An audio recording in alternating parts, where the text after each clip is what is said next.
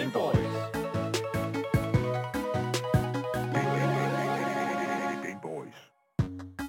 Så er vi her fandme igen. Som jeg jo siger, så er Monday, det er fun day. Er det er det? det? Hvorfor er Monday Fun Day? Det er det, fordi vi får lov til at anmelde spil. Det er det, der skal ske om mandagen. Ja. Eller det er i hvert fald det, der vi plejer at gøre, men nogle gange så ryger det lidt rundt og sådan lidt. Og, så Og nogle gange så er du bare væk. Så er jeg bare væk. Så ble, Ja. altså, jeg har jo ikke været syg. Asger har sådan set bare ikke hørt for mig, og, øh, fra mig. Og det er jo fordi, at jeg har været på vandretur i øh, de nord... Nej, det er noget lort. Noget vrøvl. Kan, Nej, du, kan du ikke bare sige, hvad, hvad der er sket? Hvorfor, hvorfor der mangler to episoder af Gameboys? det er simpelthen fordi, vi lavede dem, og øh, så, øh, så det er sgu ikke godt nok. Og så øh, ud med dem. Nej, jeg har været syg. Sådan er det. Så bliver det, så sker det. Det er jo er til, så ligger Mm. man sig syg. Og så øh, får I nogle dejlige genudsendelser af Ja. nogle af de andre fede programmer, som vi har lavet. Altså dem, der lytter med live. Ja, godt. for dem, der øh, bare lytter med på podcast, så er der bare manglet to podcast-episoder. Der har bare været rigtig kedeligt på, øh, på podcast-platformene. Ja. Ved, mens jer, der øh, man kan sige, ikke er så skarpe og ikke har lyttet med før, og er førstegangs lyttere, så skal jeg altså bare lige sige til jer, velkommen til Gameboys. Vi er Spilmagasinet, som der altså hver uge butter op for spilkulturens strabasser. Det betyder spil, øh, det betyder spilanmeldelser, nyheder, interview, gøjl og et virvar af anbefalinger på de platforme, som du benytter dig af hver dag. Mit navn, det er Daniel. Og mit navn, det er altså Asker, og i løbet af den næste times tid vil vi, de to Gameboys, give dig de nyeste historier om industrien, såvel som nye udgivelser fra store og små udviklere. I får vores ærlige holdninger til tingene, så intet filter eller embargo imellem os og i jer, kære lytter derude. Lige præcis. Og øh, som vi jo også luftede lidt for i helt, altså, det, lidt det første sekund. Monday Fun Day. Monday Fun Day, det er altså anmelder dagen. For i dag der skal vi altså kigge nærmere på øh, et spil, som øh, på sin helt egen måde simpelthen går ind og arbejder med nogle af de ting, som får vores hjerne til at lave koldbøtter af ren forvirring og frustration. Mm. Vi skal nemlig anmelde udvikleren øh, Pillow Castles øh, og deres nye puzzlespil, øh, Superliminal. Åh, oh, puzzlespil. Ja, det er, jo en, det er jo en favorite her på Game Boys. Det er en favorite for dig. Øh, et, ja, det er en unfavorite for mig. Ja, lige præcis. Øhm, det er altså spillet, som kommer til at give os nogle, øh, os gamere, fuldstændig nye perspektiver til, hvad puzzlespil er. Og øh, hvis du skulle være i tvivl, ja, så er vi altså Gameboys.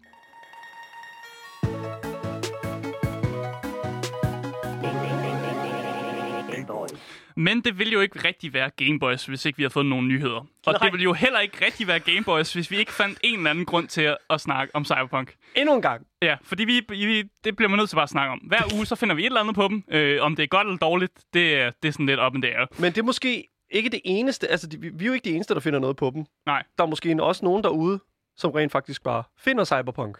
Ja, præcis. Fordi at øh, der er begyndt at dukke nogle øh, fysiske kopier rundt, øh, rundt omkring.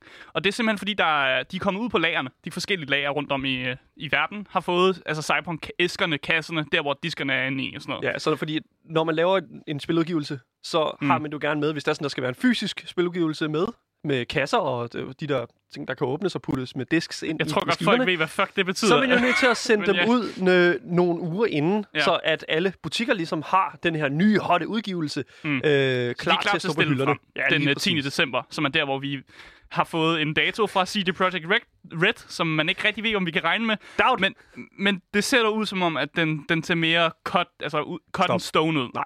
Jo, hvis de sender fysiske kopier ud, som er i forskellige lager, så betyder det jo, at Ej, de skal nok finde på noget. Det, det hvad fanden de bliver væk lige pludselig. Der er, Men hvor alt-? Men alt det her, det er simpelthen øh, øh, nok den største spoiler warning, som øh, vi kan komme med her på Gameboys. det er jo faktisk bare, det her er jo, den her nyhed er jo faktisk bare en spoiler warning. Ja. Fordi de her, at der florerer de her fysiske kopi, kopier, betyder også, at der er nogen, der modtager dem lidt tidligere end andre. Ja. Og, og, at der måske også er en lagermedarbejder, der tænker, joink, eller sådan noget. Big yoink! Ja, øh, og så kan det jo tyde på, at der måske kommer nogle, øh, nogle, nogle tidlige spoilers ud fra nogen, der måske har spillet det før tid. Ja. Så det her er egentlig bare en øh, Game Boys official warning. Der kommer, til, der kommer til at være lort derude. Der, det, kommer, det kommer til at ligge derude. Ja. Cyberpunk Ending øh, lige om lidt bliver lagt op på YouTube, og CD Projekt Red har slet ikke styr på en skid, så den kommer bare til at ligge på YouTube forever. Seriøst, den eneste kilde, jeg stoler på lige nu fra øh, Cyberpunk-siden, det er Keanu Reeves. Det er Keanu Reeves. Ja. Der er jo folk, der, der, er folk, der siger, at grunden til, at de har... Altså, at, der, at, grunden til, at spillet er blevet øh, delayed så meget. Det er fordi, at CG Projekt Red bare gerne har ville hænge ud med Keanu Reeves så længe som overhovedet Det kan jeg muligt. godt forstå. Ja, 100 procent. Would... Men det, jeg vil også gøre det. Ja, det vil man jo. Men så er jeg faktisk ikke super. er så er jeg ikke super med alligevel. Det fungerer jo meget godt. Ja. Men øh, som sagt, så altså, det står til at udkomme her den 10. december. Men vi øh, håber selvfølgelig på, at øh, I undgår nogle af de spoilers, som der selvfølgelig dukker op. Mm. Nu hvor at der selvfølgelig, at de faktisk rent faktisk dukker op i butikkerne.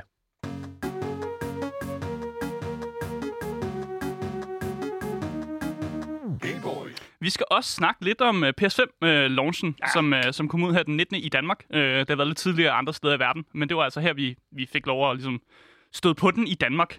Uh, men mens uh, PS5 er launchet, uh, og der er nogen, der har dem, der har modtaget den, har i hvert fald haft en glædesdag, så er der andre, som øh, må vente lidt længere tid på at få den. Øh, og det er vi sgu kede af her. Øh, fra Gameboys side, dem, der skal vente på deres øh, Playstation til helt til februar måske. Vi er rigtig kede af, at, at I skal vente på jeres Playstation. Det er vi rigtig kede af. Stop med det der. Du lyder, du lyder bare som om, at du ved noget, som lytterne ikke ved, og det ved jeg også, at du ved.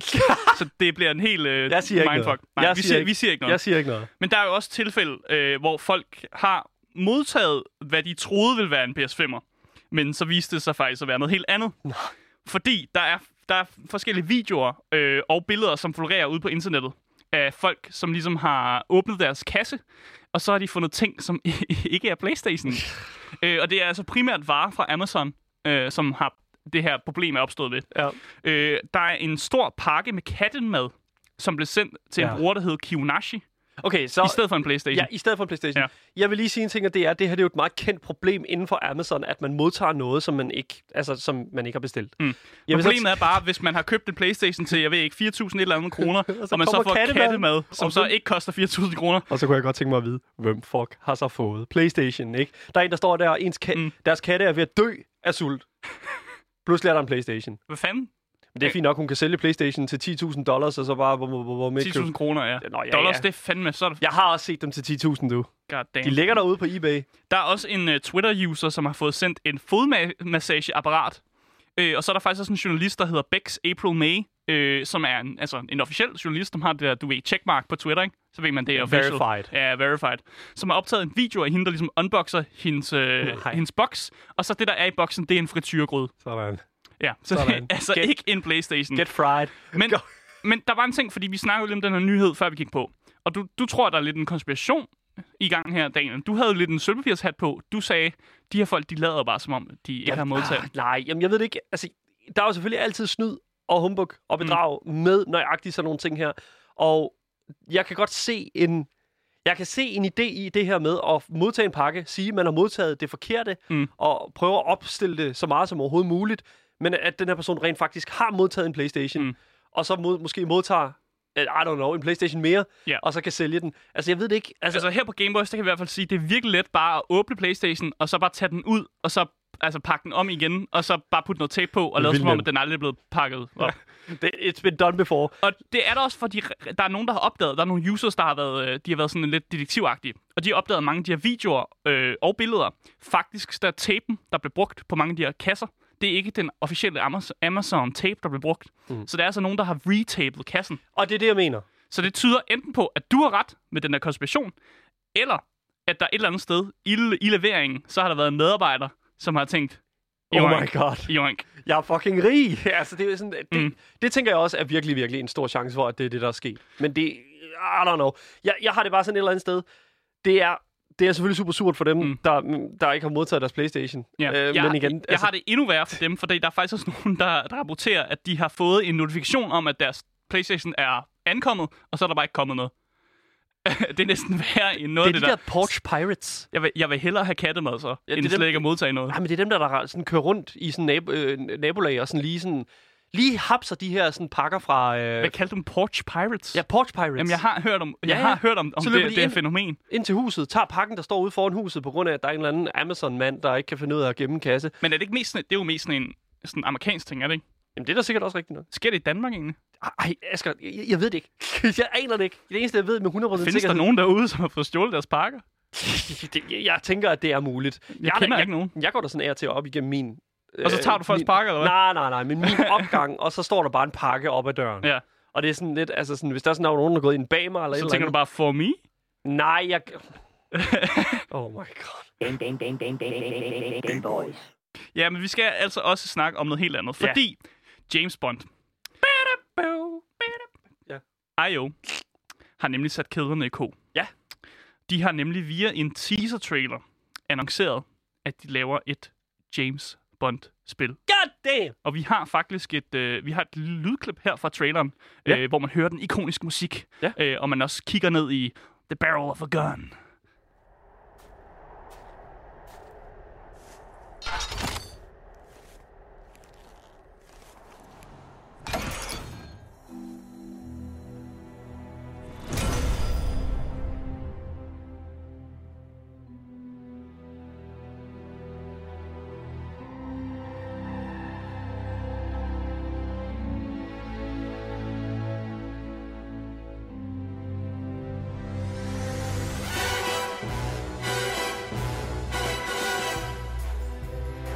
Oh my god, yes! IO! Ja. God altså, der, damn. der findes jo ikke rigtig en bedre developer til et James Bond-spil Et end, spionspil. end IO Interactive. Ja, nej, 100%. Altså, det er jo dem, der har lavet Hitman-spillene. Ja. Og hvis det bare er et spil, som minder om Hitman-spillene, altså, så er jeg på. 100%. Og det er jo, det, altså, det er jo, det er jo perfekte developers, developers øh, og det er jo sådan et match made in heaven, kan man næsten sige. Det er det.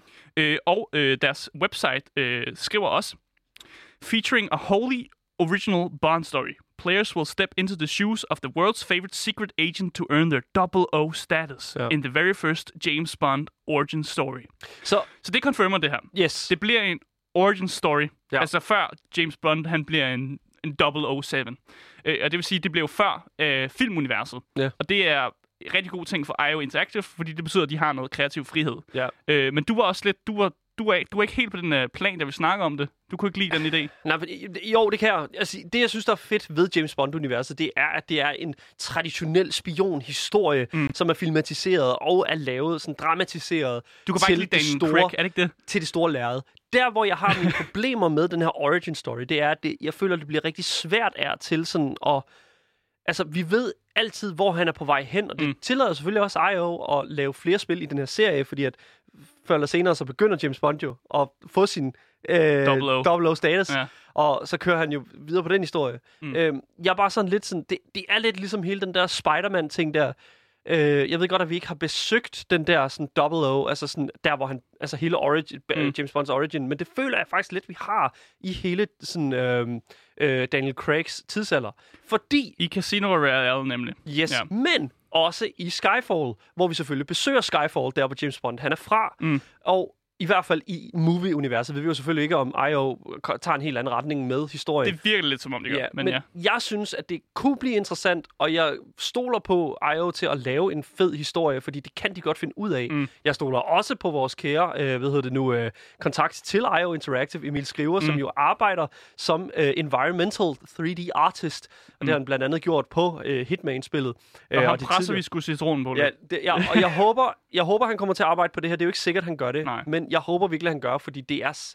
Altså, mm. hvis man kigger på i hvert fald Hitman 3, som udkommer her til januar, altså, så lover det fandme godt for det nye James Bond-spil. Mm, helt enig. Helt enig.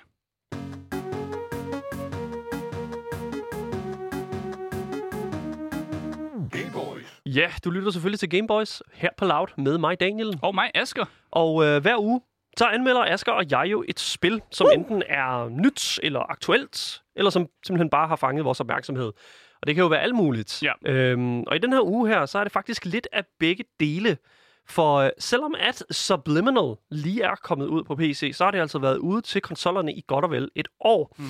Men det er altså først nu, at vi ser Pillow Castles puzzlespil ankomme på den her spilbutiks side, som hedder Steam. Og i den, den anledning har vi altså valgt at øh, tage et nærmere kig på øh, det nok mest hjernevridende spil, til, vi har spillet og anmeldt til dato.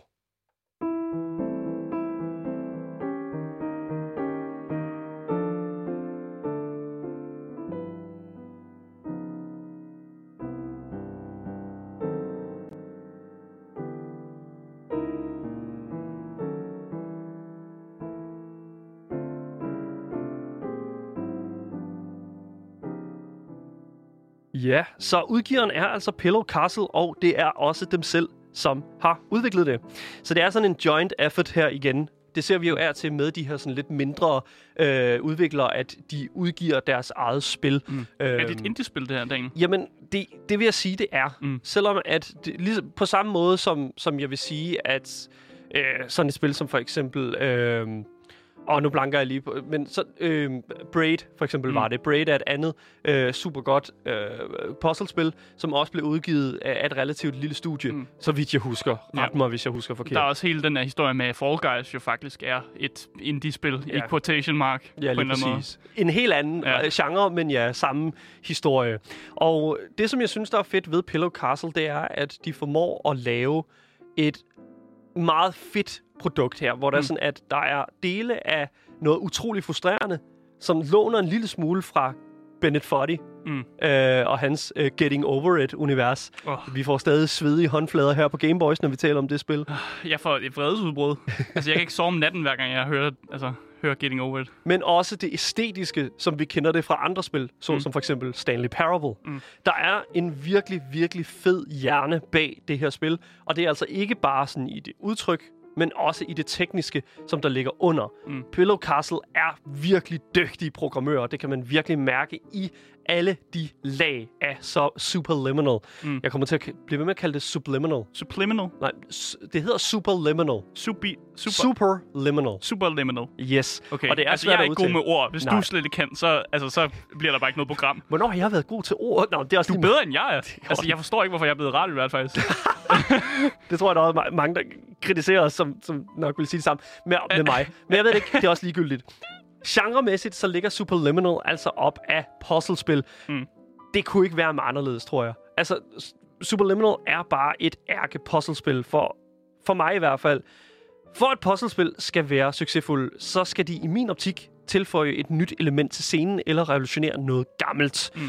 Øh, portaler er jo som sådan ikke en ny ting, men por- spillet Portal fra Valve, dem der også har lavet Half-Life, mm. øh, de formåede simpelthen at skabe et grundlag for en helt ny kultur i puzzlespil, da det første Portal kom ud. Mm. Her føler jeg simpelthen, at Subliminal dog ligger sig mere op af det første, jeg sagde, det her med, at de tilføjer noget nyt til scenen. Mm. For jeg simpelthen indrømme, at Subliminal i sin kerne er fuldstændig uudforsket øh, gaming-territorie. Mm.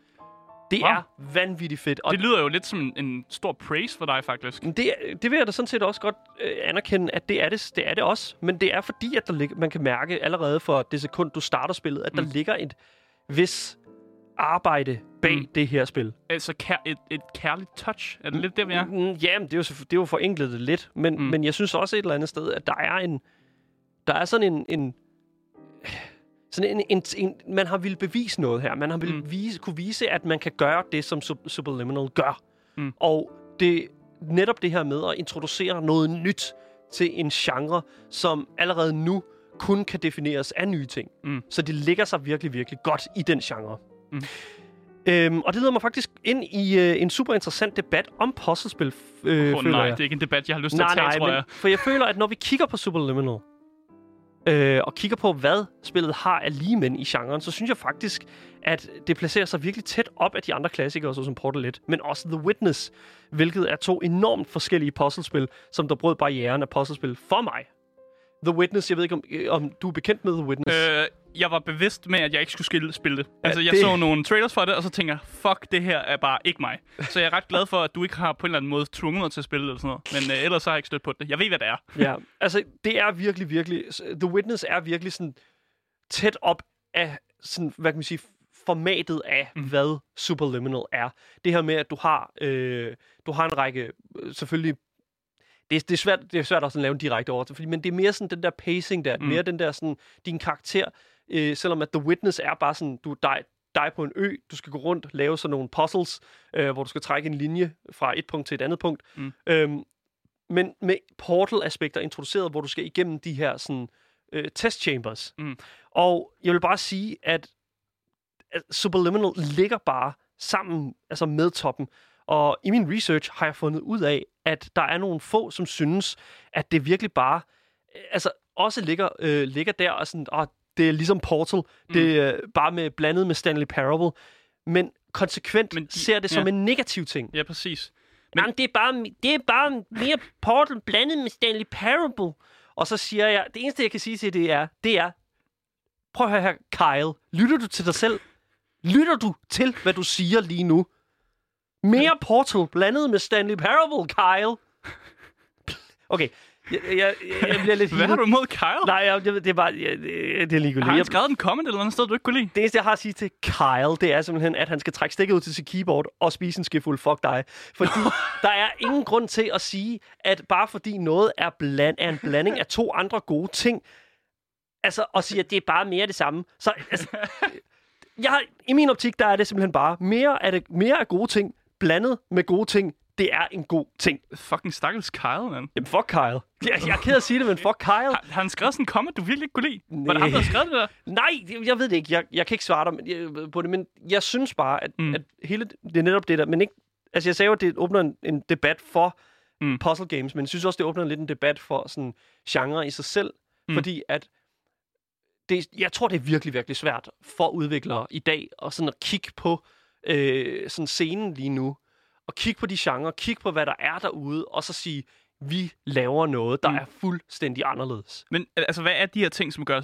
subliminal til sådan Superliminal. helt... Super, superliminal til sådan en helt sådan speciel kaliber at spille jo, som du siger, det er. Jamen, altså, der, der er mange forskellige aspekter af det her spil her, som ligesom tillader, at, at Superliminal bliver til noget helt mm. andet, og bliver til den her sådan oplevelse af den menneskelige psyke. Og det, Oh, jeg ved shit, ikke, ja, det bliver virkelig stort. Det er og- det, vi skal dykke ned i lige om Lige lidt. præcis. Uha. Øhm, og jeg synes virkelig, at vi skal nemlig, vi skal nemlig grave ind i øh, Pillow Castles æstetiske niveau, når de tager søvnpatientens plads i Glenn Pierces klinik, der guider dig igennem den menneskelige underbevidsthed, mens du sover.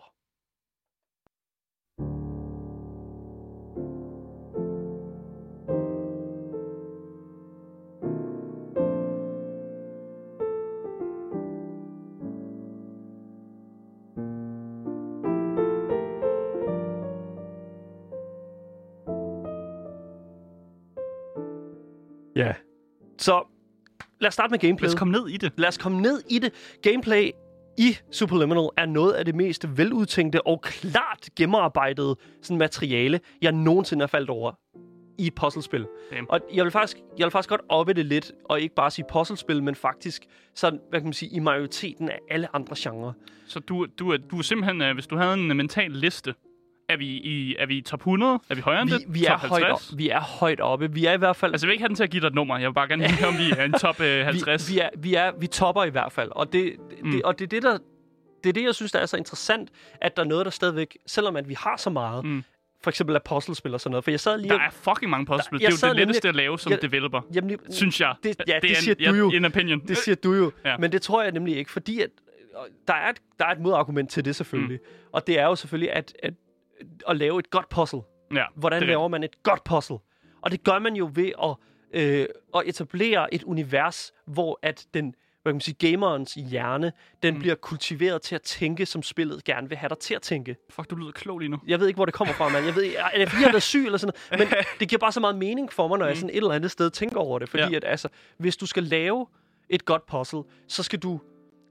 Det er jo nemt nok altså et eller andet sted at lave et puslespil, Ja. tænker jeg sådan. Der, der findes mange måder at gøre det på, og brikkerne skal selvfølgelig passe sammen. Men når du begynder at kigge i alle de lag, der ligger sig over og under Mm. det puslespil, Ja. og Altså, ligesom- giver his- historie til puslespillet. Er det ikke også det, du Mm. prøver at sige? men mere giver, giver det dybde, Ja. og giver det, giver det en helt, altså, et helt andet perspektiv. Fordi Mm. det er jo det, som Superliminal handler om. Jeg, øh, for at bringe det lidt tilbage i forhold til, hvad jeg snakkede om tidligere, så altså, gameplayet i Superliminal fungerer meget på samme måde, som vi for eksempel ser det i Portal, hvor du går fra rum til rum, hvor du skal igennem en dør, og spillet fremstiller så et puzzle, som spilleren skal løse ved hjælp af den her grundmekanik i gameplayet, nemlig hele perspektiv Mm. øh, aspektet af spillet. Så øh, som jeg sagde før, Portal, du går fra rum til rum, og der er en stemme, der taler til dig og til. Ja. Øh, Og du har din portal gun? Ja, nej, du har, du har faktisk altså din kro- du er, er ingenting. Mm. Du er i din krop, og det er jo fordi, at historien finder sted i en sovende patients hoved. Okay. Øh, du, er- det kommer vi selvfølgelig ind på historien, men det der også er med det, det er, at du, hvis, du, hvis du kigger ind i en rode eller et spejl, så er der ikke nogen refleksion. Mm. Du har ikke nogen krop. Øh, det eneste, du kan, det er, at du kan gå rundt, hoppe, crouche. Nej, du kan ikke crouche. og så kan du øh, hvad hedder nu, tage ting op Mm. og holde dem. Og det er sådan, det bare sådan helt sådan... Det lyder virkelig kedeligt, bas- faktisk. Jamen, bare sådan helt basalt. Ja. Så jeg ved godt, at du siger, at det lyder kedeligt, men helt basalt, så sætter det nogle rammer for, Mm. altså, hvor, hvor, hvordan de her puzzles her kan blive kreeret Mm. og kan blive udført. Du bliver nødt til at også forklare det perspektiv-ting. Jeg tror, Ja. det, det, det, det, det forstår jeg ikke rigtig, Daniel. Og det er jo her, hvor Superliminal bliver rigtig meget øh, altså besværligt at tale mm. om. Fordi at kernes, altså sådan, kernen af Superliminal øh, består, altså og den måde, som du interagerer med ting, Mm. består af perspektiv puzzle gaming. Ja. Og hvis, for bare sådan hurtigt at forklare, hvordan det fungerer. Ja. Hvis du tager et lille objekt, såsom for eksempel en byggeklods, Mhm. og holder den ud foran dig, nu taler vi om i virkeligheden, øhm, så, og, og kigger ned ad en gang, Ja. så kan du få det til at ligne, at den her byggeklods blok- blokerer hele gangens bredde. Ja. Så at hvis der for eksempel kom nogen fra den anden side af gangen, så kunne de ikke komme forbi. Ja, ligesom hvis jeg holder hånden for mit ene øje, så, jeg, så kan jeg ikke se noget igennem øjet. Ja, det, det, mener? nej. Nej, okay. what, what are you talking about? Jeg prøver bare at hjælpe Nå, mig selv ja. Jo, det, det, sådan kan man også gøre, fordi hånden er meget tæt på dig. Ja. Ja, så det fungerer meget. Ja. Oh my god. Så, okay. Jeg siger held og lykke til mig selv her nu, fordi det er virkelig... Så det der er med det, det er, at du holder den her byggeklods, Ja. så den fylder sådan gangens bredde I forhold til dit perspektiv. i forhold til mit ja, perspektiv. Jeg er med dig. Yes, i forhold til det, sådan, det plane of reality, jeg ser den på. Ja. Så, Da du snakker om plane of reality, der cutter jeg lige lidt ud. ja. Men, men i virkeligheden, Ja. ja. altså, i virkeligheden, der ved du, at den ikke er større end, altså, end, end den størrelse, som du har den i ja, hånden. selvfølgelig. Vi ved alle sammen, hvis det er byggeklodsen, den er ligesom en leveklods, så ved vi, hvad størrelsen er. Ja, lige præcis. Super. Ja. øh, og den ændrer sig, sådan, størrelsen ændrer sig ikke af den grund bare, altså, fordi at du holder den tættere eller længere væk Nej. fra dit hoved. Præcis. Men i Superliminal, der vil byggeklodsen påtage sig den størrelse, du ser, og så kan du øh, ligesom øh, placere den der foran dig, Mm. Og så vil den simpelthen stå der, hvor der er sådan, at perspektivet, eller der, hvor du ligesom ser den stå i rummet. Mm. Og så påtager den sig faktisk den fysiske størrelse, som det ligner, at du ser den fra. Okay, så jeg skal for, forstå det rigtigt, så kan du få ting til at skrumpe og blive større. Ja, teknisk set. Ved Og så at ligesom i den måde, du ser dem på. Ja, lige præcis. Pisse svært at forklare. Jeg anbefaler, at man, man lige googler Oh en uh, God. YouTube-video uh, og, og ser det en for en selv. Ja, men, men altså, når alt kommer til alt, så er det sådan set det, sådan, det handler om. Du kan også gøre, som du sagde, meget store ting kan du gøre meget lille. Mm. Ved at for eksempel at kigge på den store ting, tage fat i den, og så kigge ned. Men det er, jo, det er jo ligesom, når folk, øh, når de tager ud og ser det skæve tårn Pisa, ikke? Og så laver man den der klassiske billede, hvor man stiller sig, så man ser ud, som om man vælter tårnet. Ja, lige og det er jo perspektivstingen. Ja, i Superliminal, Ja. der vil øh, det ændre øh, størrelsen på tårnet til, at du rent faktisk kunne tage fat i øh, Ja. Pisa-tårnet der. Og det super nice. Altså, og den måde, øh, det er ligesom, som man sige, core, altså kernegrund, Mm. ideen til, hvordan du skal løse opgave, opgaverne og de her gåder her, der er igennem de her forskellige rum. Og det bliver meget kompliceret, Mm. fordi der er virkelig, virkelig, virkelig mange forskellige måder. Øhm, Og fucked up på, eller klar puzzle på. Jamen, det er det. Ja. Og vi talte jo også en lille smule omkring hele den der sådan, altså, et godt puzzle. Mm. Og i starten, der start, jeg synes, at det er så vanvittigt fedt. Både altså den måde, som de introducerer den her mekanik på. Fordi mm. at for mig, når det kommer til puzzle games, jeg tror, jeg har sagt det før, Mm. når det kommer til puzzle games, så er det meget pacingen af, hvor meget jeg bliver holdt i hånden af udvikleren. Mm. Og øhm, i starten af Superliminal, der introducerer de faktisk her den her mekanik med en lille skakbrik, som du skal få til at stå på en øh, knap. På meget sådan, samme manér, som man gør det i Portal. Mm. Øhm, og det synes jeg er super fedt, fordi at det sætter ligesom en... Det sætter ligesom øh, lige, lige pludselig sådan, okay. Mm. Fordi at den starter meget stor, og så skal du gøre den meget lille. Mm. Og så skal du ligesom placere den der, hvor den står, og så øh, er der vist også en, hvor der er sådan et, der står sådan en decoy øh, skakbrik ved siden af, så når du tager fat i den, så står du og kigger lidt på den, tager fat i den, og Mm. tror, du har fat i den, men det har du ikke, for hvis du går lidt til siden, så kan du se, at den sådan set bare er blevet til en del af gulvet, sådan, Oh, som om den er malet på. Du har ikke set de der billeder der på, øh, på internettet, hvor der, er sådan, der er nogen, der maler, sådan, hvor du skal stå på et punkt, Ah, Og så, så- ligner det et eller andet. så ligner det, der, sådan, der er et kæmpe stort hul i, øh, i, i gulvet og sådan noget. Ja. Jo, og det er præcis sådan, og det bliver, mm. de bliver ved med at fuck dig på den der måde der.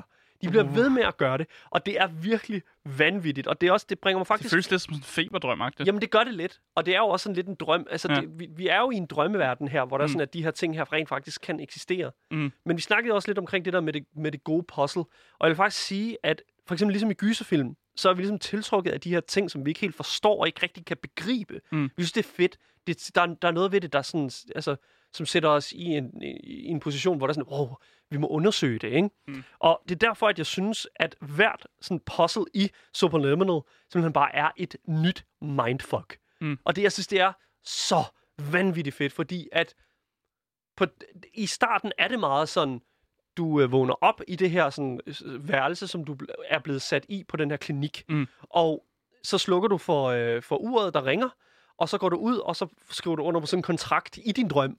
Så jeg ved ikke, hvor legalt bindende den er, når du skriver under, men det er også lige meget. øh, men du skriver ligesom under på den her kontrakt her, Mm. mm. og så lige så stille skal du begynde at bevæge dig igennem de her rum her. Og selvfølgelig, så er der noget sværhedsgrad. Mm. Men det er aldrig så svært, at jeg føler, at man... Man, Man banker hovedet i væggen. man, ja, lige præcis. Og det er Ja. ja. det, som jeg er til har gjort med Portal. Det er det, Mm. jeg har gjort med The Witness. Mm. Mm. Altså, der er de her andre spil, som simpelthen bare sætter dig i en situation, en position, hvor der er sådan, okay, det her, det skal du simpelthen komme tilbage til, eller Mm. mm. øh, YouTube.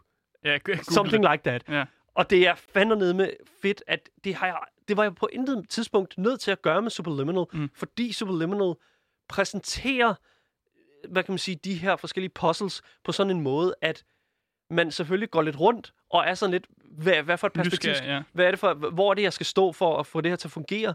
Mm. Hvordan skal jeg interagere med de her blokke her?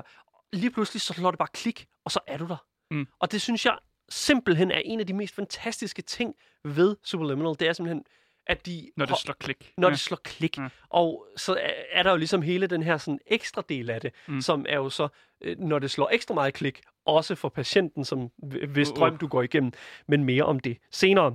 Men det er altså ikke det eneste trick, Superliminal har i ærmet, altså det her med at skifte størrelse.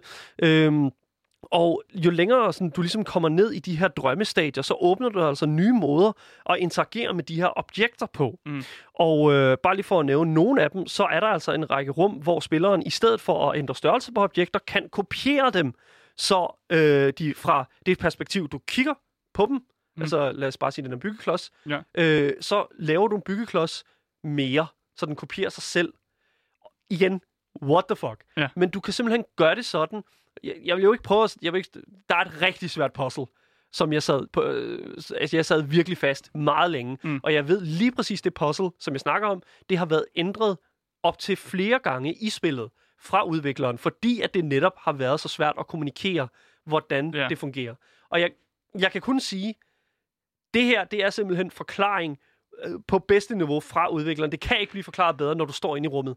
Øh, og du er ikke dum, hvis ikke du ved, hvordan man løser det. Men hold nu, for der var rigtig mange andre, der har øh, Ja. styr på det. Men fuck man, den følelse af at få det til at fungere, der er, det er noget med et æble og en knap, og Mm. det er noget med, at man skal stå et helt specifikt sted for, at det fungerer. For du kan nemlig kopiere den ting, du kigger på, Mm. mm. rigtig langt væk fra.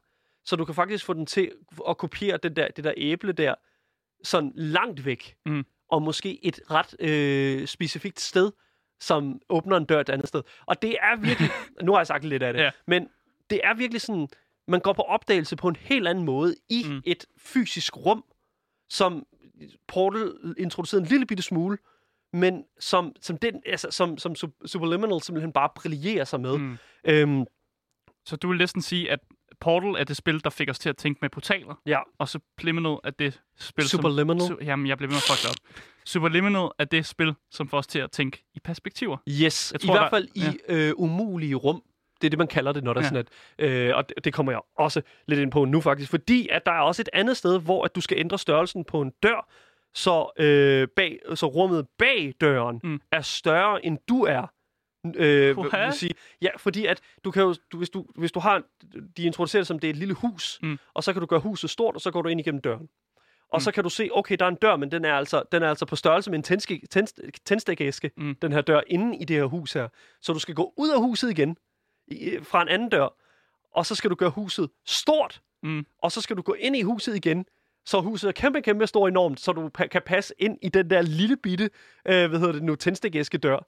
Det er Seriøst, min hjerne den toast, når jeg hører det her. lige præcis, og det, det er virkelig så vanvittigt svært at forklare. Ja. Øhm, Men fordi, du gør, det- du gør det godt, synes jeg. Jamen, det er fordi, at de netop bryder så meget med vores forståelse af sådan realitetens rum. Mm. Så jeg tror, at den bedste måde ligesom at forklare essensen af Superliminals gameplay, det simpelthen er, at I alle sammen lige nu googler øh, den her hollandske kunstner MC Escher og hans billede, der hedder Relativity. Mm. Det er simpelthen en, et billede af øh, trapper, der bare går alle vegne, Nå, op og det, ned. Det er de der de klassiske uendelighedstrapper. Jamen, ja, og så at de går ind i hinanden, Ja. og det, tyngdekraft og sådan. Det er det her umulige rum, som jeg Mm. talte om før.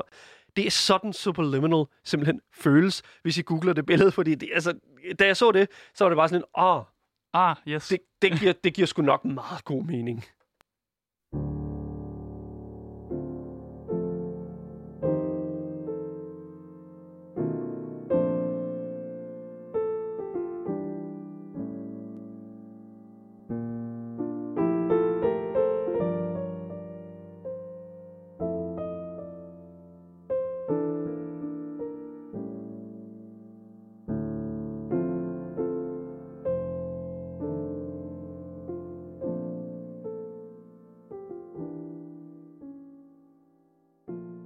Så lad os tale lidt omkring historien i Superliminal. Mm.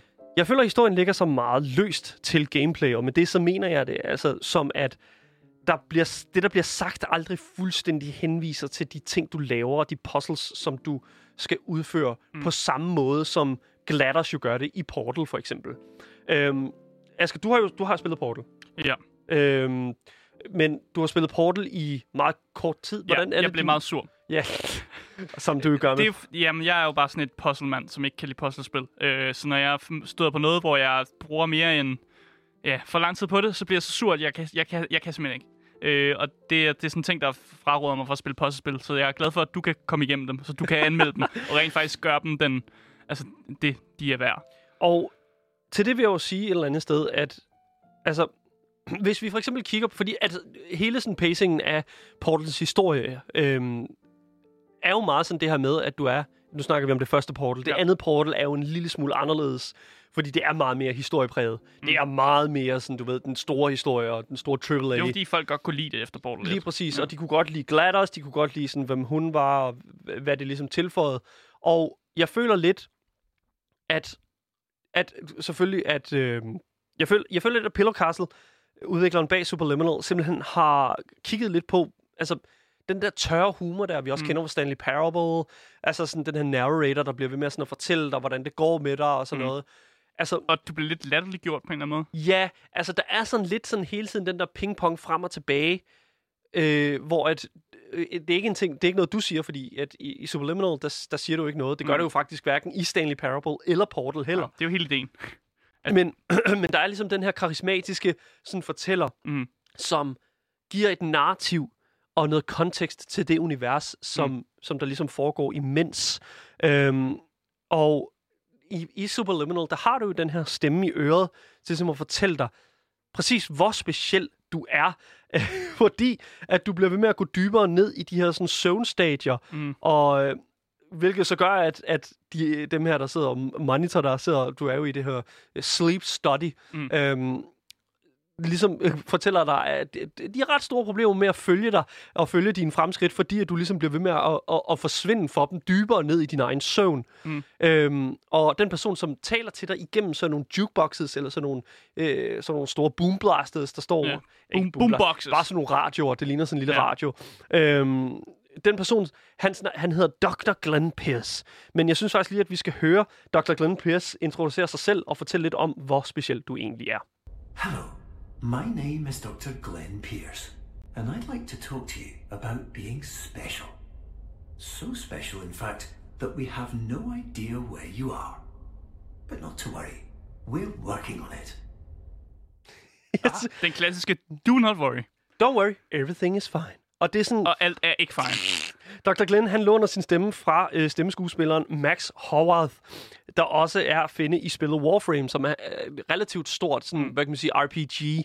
Øhm, og jeg er glad for, at det er ham, for øh, som I jo nok kan høre, så er, har Howarth jo simpelthen den mel, altså, den mest beroligende stemme overhovedet, mm. øh, med sådan et hint af en britisk accent.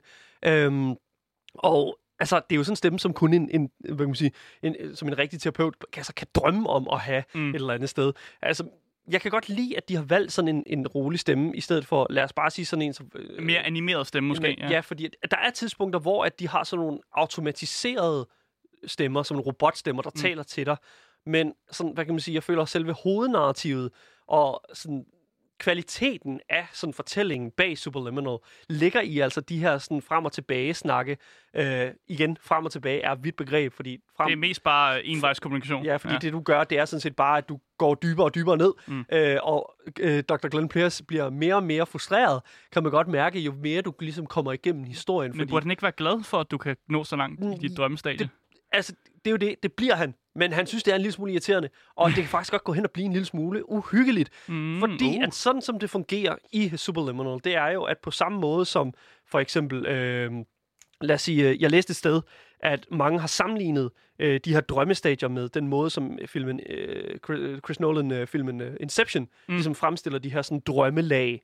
Øh, og så er der mange, der siger også, at der er sådan lige sådan et, der, det, der er også lige tilføjet sådan en knivspids af sådan Alice i Eventyrland. Øhm, Så det er Alice i Eventyrland blandet med Inception. det er sådan Hold lidt det. kæft, hvor vil jeg gerne se den det, film. det er fucked, fordi at, altså, det, er præcis, det er præcis sådan, jeg vil forklare sådan hele den her, øh, hele det her univers. Så skal den være instrueret af M. Night Shyamalan. Ja, det, det, der, det, der. Men det er jo det, fordi, altså, ah, jeg ved det ikke, altså, jeg, sådan som det fungerer, mm. det er, at du starter ud i det her øvre lag, hvor der er sådan, at Dr. Glenn Pierce, som man jo hele tiden bliver ved med at sige, i de her starten af alle de her sådan, samtaler, det er sådan, Hello, my name is Dr. Glenn Pierce. Ja. Og han bliver altid ved med at sige det. Han skal have ethos, jo, ikke? Ja. Det er jo det, han skal lige have doktor på. Ja. Han skal lige, det er så dumt. Men han fortæller jo sådan, at nu er du her, og vi har øje på dig sådan i starten af spillet, og du øh, bliver bare ved og gør bare godt. Men lige pludselig, så når du til et punkt i spillet, hvor at du, ligesom i Portal, Mm. Både, øh, eller faktisk i Portal 1, der hvor det er sådan, at du kommer ud fra de der test chambers og begynder at begå dig sådan ude bag alle kulisserne og sådan Ja. noget. På samme Sådan, måde, åh, oh, du burde ikke være her. Lige præcis. Du går uden for sådan den her... Øh, uden for den her, de her faste Uden for rammer. kulisserne. Ja, uden for Det er kulisserne. jo det samme i Stanley Parable, hvor det også Ja. ja. man kan gå bag kulisserne, hvor fortæller også sådan en, der, gå tilbage, Stan. Hvad laver du, Stanley? Gå, gå tilbage. Ja, præcis. Og det, øh, og, og det er også det, jeg mener, fordi at, at der er de her sådan kulisser, og det er, sådan, det er som om, at, at den her søvnpatient er kommet ind til den her sådan, konsultation, eller den her sådan, behandling, Mm. og skal begynde at arbejde med nogle af de ting, som, øh, som, som, som der ligesom nærer patienten. Ja. Øh, vi får aldrig sådan helt fat i, hvad det er, der er problemet. Men det er som om, jeg kan ikke rigtig finde ud af, om de her kulisser her er nogen, som ham her, Dr. Glenn Pierce, stiller op for sig selv, eller stiller op for, for patienten, mm. eller om det er patienten, der selv stiller øh, de her øh, kulisser op, og Dr. Glenn Pierce ligesom hjælper dig mm. med at komme uden for kulissen. Fordi jeg tror meget, at, at, at det er sådan en, en sikkerhedsbarriere, mm. som du bryder i historien som patienten, ved at ligesom for eksempel, øh, du er i den her kulisse, og du kan kigge op, der er sådan nogle øh, store spotlights på dig, ligesom på sådan en filmsæt for eksempel. Ja. Og så skal du ligesom øh, tage sådan et exit-sign, så det er et exit øh, Skilt, skilt, ja. og, brug, og gøre det større, så du kan lave en bro til at gå over kulissen. Mm. Og jeg synes faktisk, at hele den der sådan analogi, der er med det, det er sådan, at du bruger exit-skiltet til at gå ud af kulissen. Mm. At det et eller andet sted er vanvittigt klogt tænkt. Ja, du går væk fra scenekanten på en eller anden måde, Præcis. eller væk fra, ja. Og det bliver bare... Det bliver, altså, lagene af den her historie bliver bare tykkere og tykkere og tykkere og tykkere. Mm. Og altså, uden at spoil for meget, så er, man kan man sige, alt er ikke, som det skal være i patientens liv. Det er 100% sikkert, Ja. fordi at i de senere chapters, som det jo er, øh, der er ni øh, af de her lag i alt, som du kommer igennem, som er mulige forskellige sådan, typer. Øh, Er der ikke også ni lag i Faust? Ni lag af helvede? der, der er, det du... det? Nej, øh, det, øh, Jo. okay. Er I don't quite get that. Der er ikke meget Faust i, øh, i historien.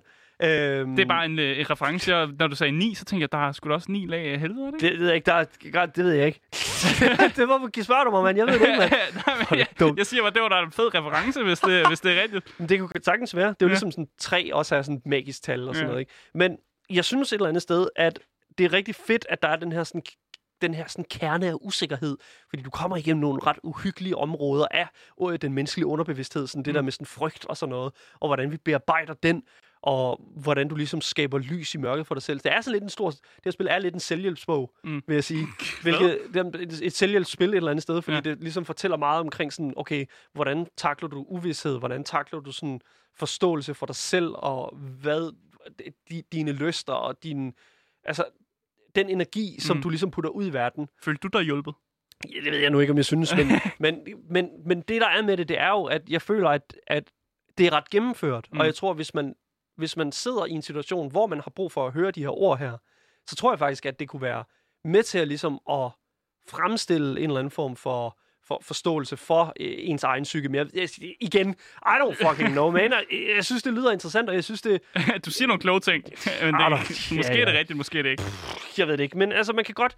Det, der er med det, det er, at jeg synes, at historien fungerer godt, på trods af, at man er til godt kan glemme lige sådan lidt, hvorfor den er der. Fordi mm. at er til, så sidder du bare fast i et puzzle, og så går der lang tid, Mm. før du snakker med Dr. Glenn Pierce igen, og så har du faktisk lidt glemt, oh, hvad, hvor, hvor er jeg nu? Mm. Hvor, hvordan var det nu?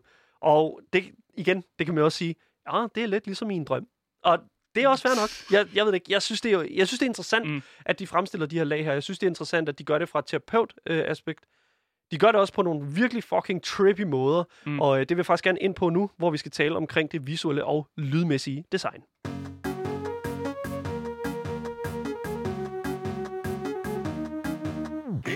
Ja, I skulle lige minde om, at vi I lyttede til Game Boy, synes jeg. Med mig, Asger. og mig, Daniel. Ja. Vi er i gang med at anmelde Superliminal. Øh, og Super, ja, lad mig bare starte med at sige, Superliminal ser enormt flot ud fra start til slut. Og det er altså netop fordi, at hver af de her sådan, drømmelag har et nyt æstetisk udtryk inkorporeret. Og det virker enormt godt, specielt i de sidste dele af spillet. Mm. Hvis jeg skulle sådan, sammenligne det med et andet spil, sådan rent grafikmæssigt, så ser jeg det meget sådan tæt op af sådan Portal 1 og Stanley Ja, Parable. det har du næsten sagt øh, Ja, 100 nej, nej, gange i løbet af grafikmæssigt ja. vil jeg sige, at ja. det ligger så meget op af det, fordi at det sådan stadigvæk er lidt cartoony, mm. men stadig med rødder i sådan, hvad kan man sige, det realistiske. Mm. Øhm, og bare lige for lige at tage sådan et enkelt udpluk af et sted, som jeg synes virkelig gør det fucking godt ved at fremstille sådan øh, den menneskelige psyke, Mm. og sådan et, et æstetisk udtryk, det er altså virkelig i, øhm, i et, et, noget, et, den sidste del i spillet, hvor du er i sådan et white space, Mm. hvor du, du, sådan, du har den der klarhed der. Mm. Du, har, du er lige kommet igennem et, sådan et, et ret intenst stykke i spillet, og så kommer du ligesom til sådan et sted, hvor du har måske bearbejdet nogle ting, du har sluppet ud af et fængsel fra dig selv, Mm. og lige så stille, så kan du sådan ligesom se de her sådan store øh, åbne vider. Der er sådan et YouTube-album, der hedder øh, no, Ri- no, no Line, No Horizon, Ja. som faktisk, det minder mig rigtig meget om cover, øh, coveret til det album, Mm. hvor at det bare sådan er virkelig pff, kæmpe stor, altså flot åben vide, mm. og så kan du sådan se, måske se et eller andet ude i horisonten og sådan lidt. Mm. Øhm, og jeg, jeg ved ikke rigtig sådan, altså i starten er det meget Stanley Parable, hvor du er i de her sådan kontor-hotel-agtigt, Mm. hvor det så lige så stille begynder at åbne sig lidt mere op og blive meget mere, lidt mere sådan Mindre fanget måske? mm, umulige rum. Ja. Du bliver lidt mere kreativ i den måde, som du konstruerer dit rum på. Mm. Øh, det er noget med, at du, du kigger op, og så øh, lige pludselig så kan du sådan se, øh, der hvor der burde være loft, der mm. kan du sådan se, øh, der kan du sådan se, det er som om der er sådan et spejl i loftet, Ja. så du kan sådan se det, du går på. Ja. Og, så det, og det bruger de jo så senere til også at fuck dig op og sådan noget, hvor du tænker sådan, åh, oh, nu skal jeg komme ud her, og så skal du faktisk komme ud her. Og Øh. der er virkelig, virkelig mange aspekter af det, som virkelig bare fucker med hjernen. Musik er altid, øh, hvad kan man sige, underliggende i spillet, og øh, vi har jo spillet lidt af det, øh, og jeg vil faktisk godt lige spille en lille smule af sådan øh, øh, noget af det her spil her, øh, eller noget af musikken dertil.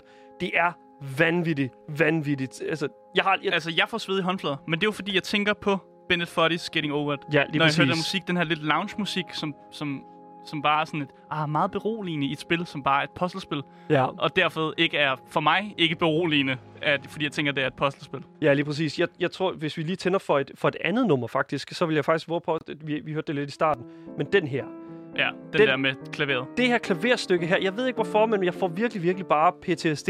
Og jeg, jeg kan godt forstå, same.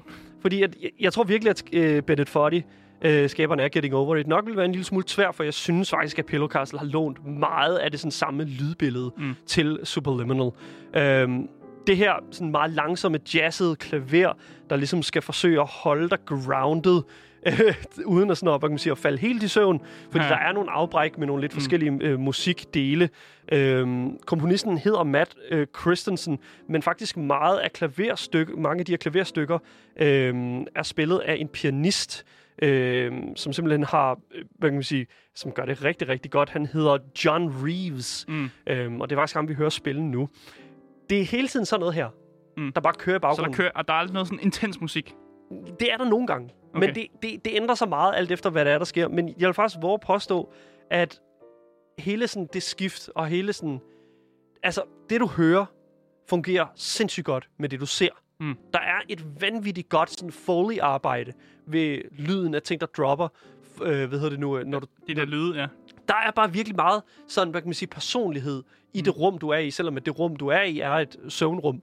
Mm. Øhm, ja, som sagt, nu kigger jeg lige over mine, mine noter her, men jeg synes altså, øh, som sagt, det er bare sådan virkelig sådan et, et drømmefyldt øh, univers, du er i, mm. i, i hvert fald i starten, sådan med de her gode vibes. Øh, og det synes jeg virkelig, at Matt Christensen simpelthen formår at levere vanvittigt godt.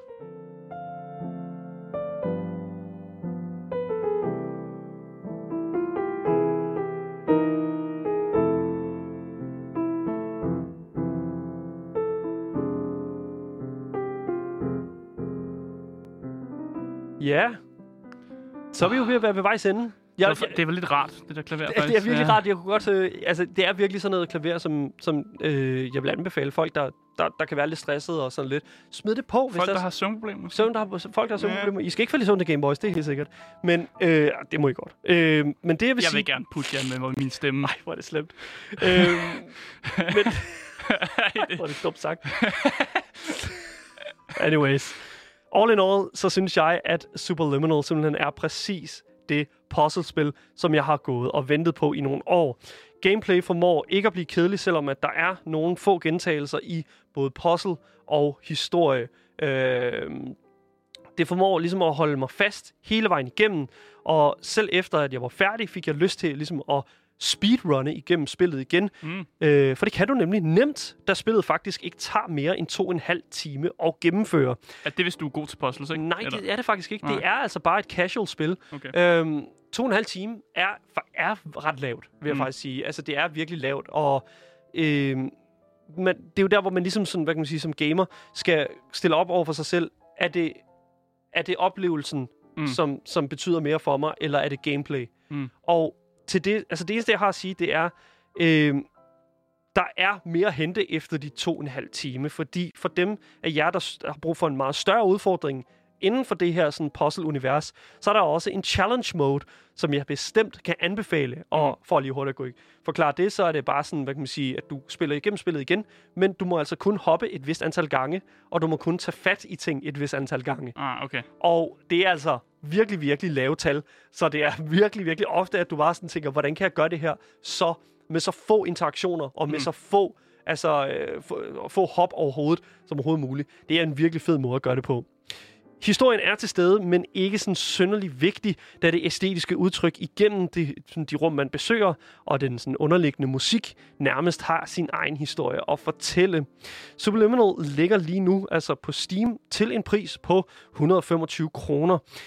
125 kroner for et to en halv time spil, Asger. Det lyder lidt for, for mange penge, ikke? Det er, Men hvis Det er en høj pris. Du siger jo, oplevelsen er det værd. men det er en høj pris. Jeg vil gerne, Ja. jeg vil gerne anerkende, at 125 kroner er en fucking høj pris for et spil, der tager en to og en halv time, selv hvis det er, at du spiller challenge mode. Mm. Øhm, men jeg vil faktisk anbefale, at folk de... Altså, jeg, jeg vil anbefale folk, de lige venter måske. Mm. Fordi at Et lille tilbud. lille tilbud, Ja. fordi vi har jo faktisk lige om lidt et juletilbud, der kommer. Mm. Og så vil jeg sige, at hvis det er, der kommer en god procent på det, så er Superliminal simpelthen et genialt fucking Mm. køb. Øh, specielt hvis det er sådan, hvad kan man sige, sådan fem, bare 25 procent af. Altså, jeg vil sige 80 kroner, Mm. mm. så bevæger vi os ud i en pris, som, hvor jeg virkelig kan anbefale det spil, vi har anmeldt i dag, Superliminal af Pillow Towers. Castle, undskyld, Pillow, Pillow Castle.